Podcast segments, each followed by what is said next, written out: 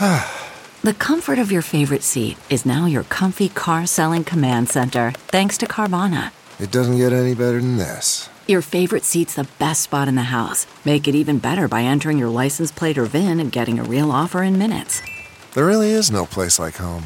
And speaking of home, Carvana will pick up your car from yours after you finalize your offer. Visit Carvana.com or download the app and sell your car from your comfy place.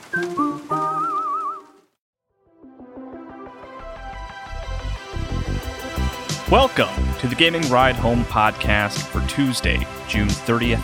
I am Kyle Hilliard. Here's a whole bunch of video game stuff that happened recently. The Harry Potter game that leaked back in 2018 is real, according to Bloomberg, but its developers have expressed concern about recent comments from Harry Potter creator J.K. Rowling. It looks like the Commander Keen mobile game may have been canceled, and the publisher of Descenders shares some interesting information about Game Pass's effect on its sales. The Harry Potter game is real, and some of its developers are wary about recent comments from J.K. Rowling.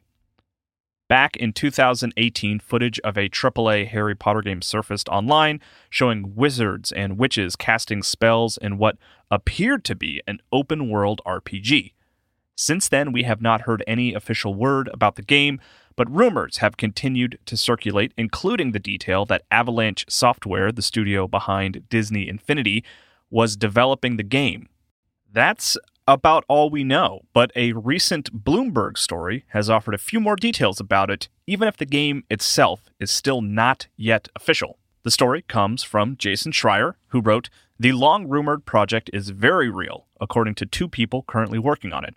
The game is in development at a Warner Brothers-owned studio, Avalanche Software, in Salt Lake City, Utah, and is scheduled for release late next year for platforms including the upcoming Sony Corporation PlayStation 5 and Microsoft Corporation Xbox Series X," said the people who requested anonymity over fears they would be fired for speaking publicly about an unannounced game.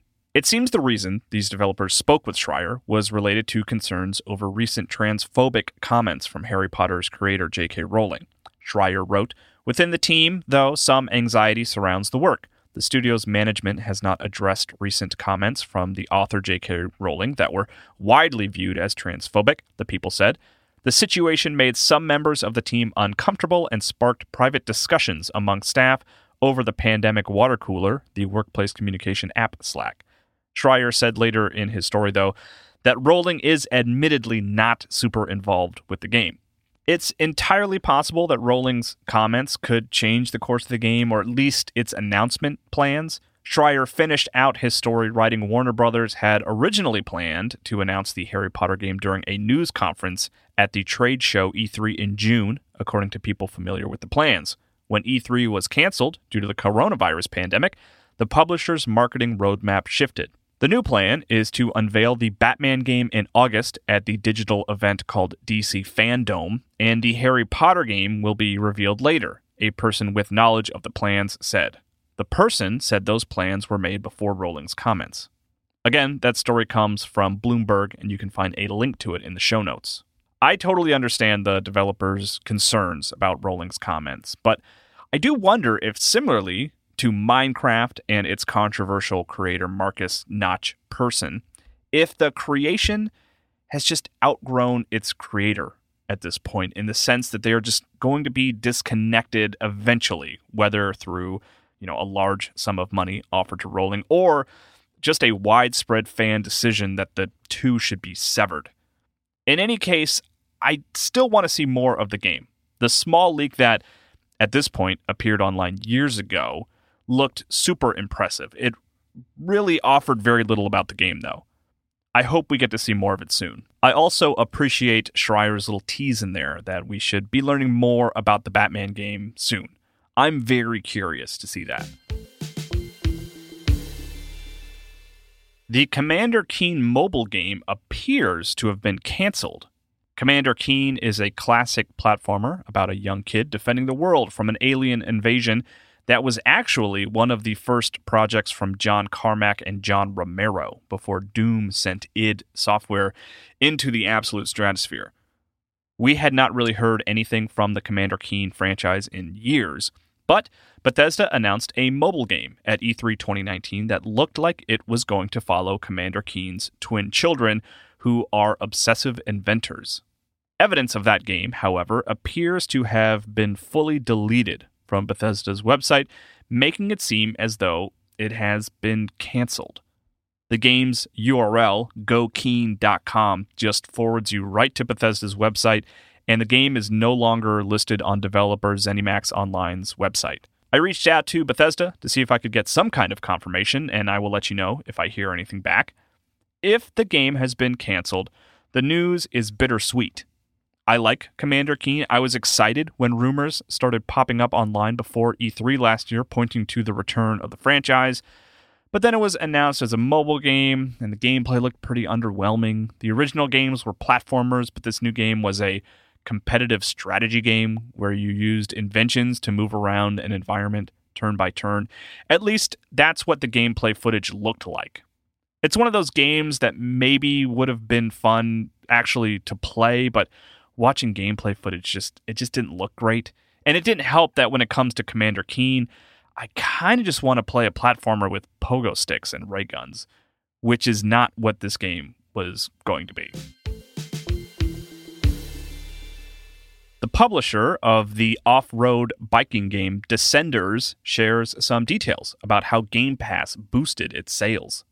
While PlayStation is steady on the course of drawing a very clear line in the sand between the PlayStation 4 and 5 and really leaning on its exclusives, it seems Microsoft is confident about a blurrier divide between console generations and is focusing on Game Pass. My assumption related to that has been, well, Microsoft seems really happy with Game Pass, so I guess it has been doing well, but I say that without much evidence, which is why it was interesting to hear from Mike Rose, who works with publisher No More Robots, about how Game Pass has helped Descenders, the off-road biking game.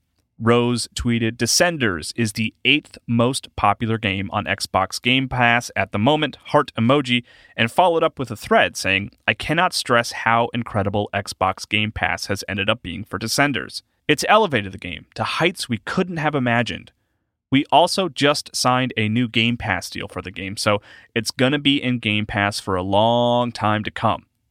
If I take the month before we went into Game Pass and compared it to sales of the game last week, we are now selling around 5 times as many units each week as pre-Game Pass on a weekly basis. Since we went into Game Pass, our total Xbox sales have tripled. Game Pass is good, yo. How developers and publishers get paid from Game Pass is still unclear. Do they get a lump sum to be part of Game Pass? Do they get bonuses based on how many people are playing a game on Game Pass? Those details I don't know, but it's interesting to hear from this perspective the value of Game Pass. Even if my assumptions about it doing well for Microsoft are incorrect, it seems, at least in this situation, that it is doing well for the people making the games. If nothing else, it makes it pretty clear that Game Pass is going to be a cornerstone for Xbox for years to come.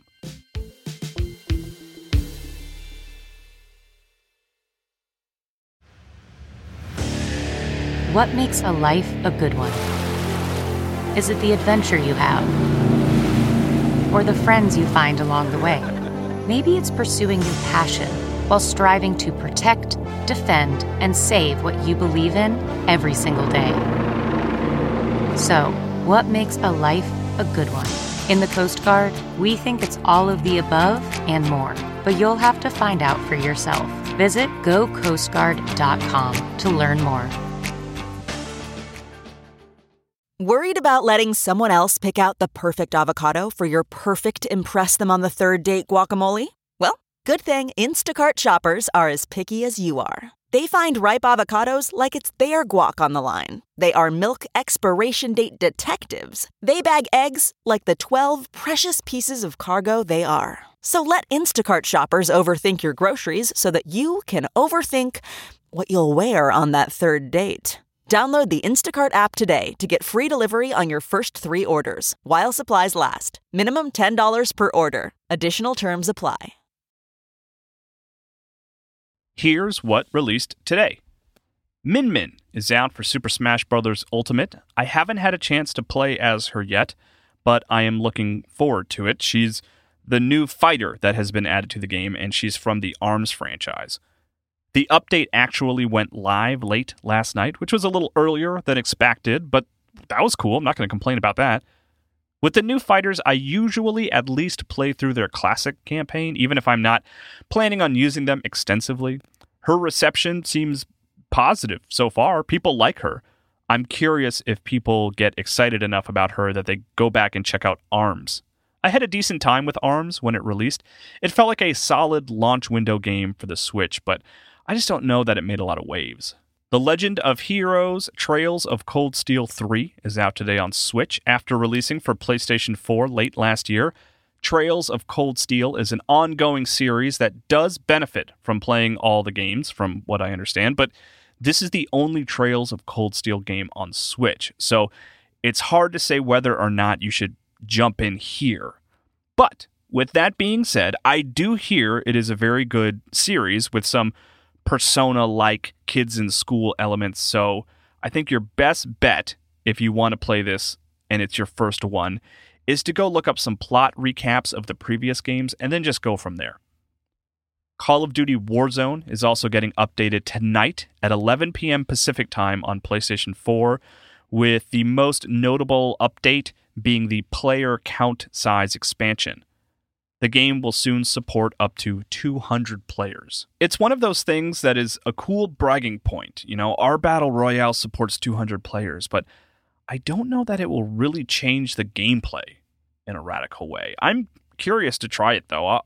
Any excuse to play Warzone is a good excuse. I talked about Descenders a little bit earlier, which is timely because the game got a free update today with Wipeout 3, which is basically a pun on the TV show Wipeout, as it's a track that looks like a wipeout course. You know, except you're on a bike. I have a tweet linked in the show notes that has a little GIF of the gameplay, and it looks kind of wild. Gwent, the standalone Witcher card game, got a big update today with Master Mirror. The update, quoting from the press release, revolves around Gaunter O'Dim, a mysterious and powerful character best known from the Witcher 3 Wild Hunt Hearts of Stone expansion. It adds 70 new cards, including 11 neutral cards, and 6 unique legendary faction cards that change their appearance and skills throughout battle. Hunting Simulator 2 is out today on Xbox One and PlayStation 4. It's a game that simulates hunting, and you also have a dog with you. This is a weird one, but Fortnite's other mode, the one that isn't called Battle Royale, has officially left early access and is now a released premium game. Epic made the announcement on its website with a blog post writing, "Today we're bringing Save the World out of early access and have decided that it will remain a premium experience rather than going free to play.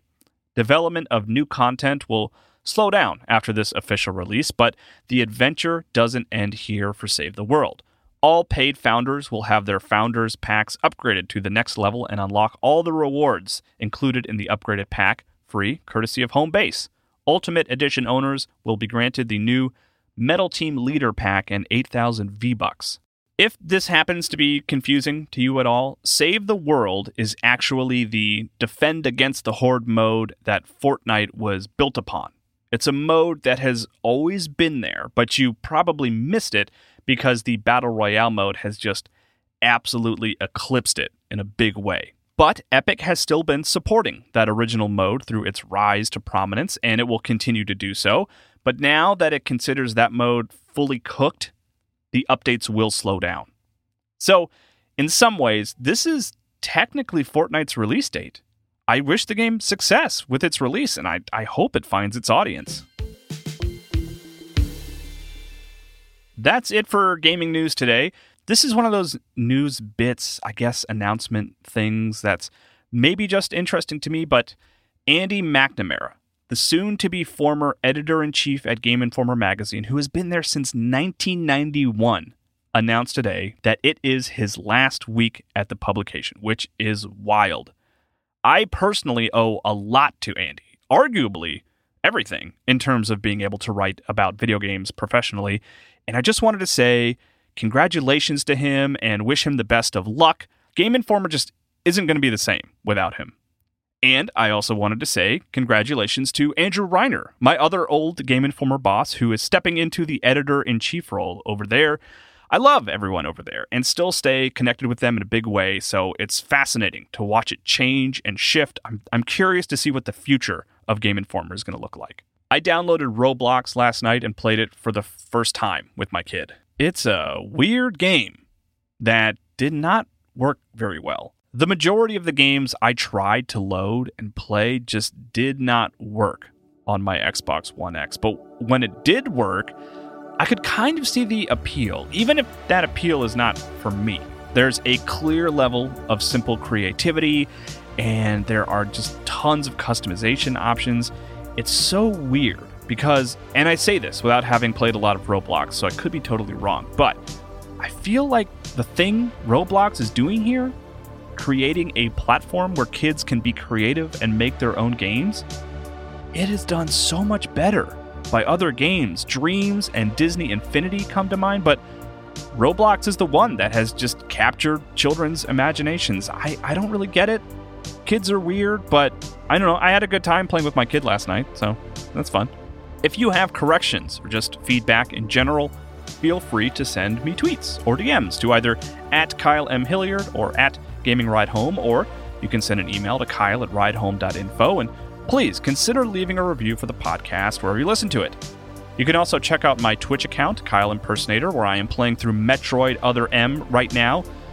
I don't know if I can say what I'm playing on Thursday, but it's an unreleased game that's kind of interesting. It's not Ghost of Tsushima, because a lot of people are talking about having their copies of Ghost of Tsushima. But I'm not going to be playing Metroid on Thursday. I'm going to be playing something different. But then on Friday, I'll get back to Metroid. You can also find me on the MinMax Show for more long-form video game discussion. I will talk to you more about video games tomorrow.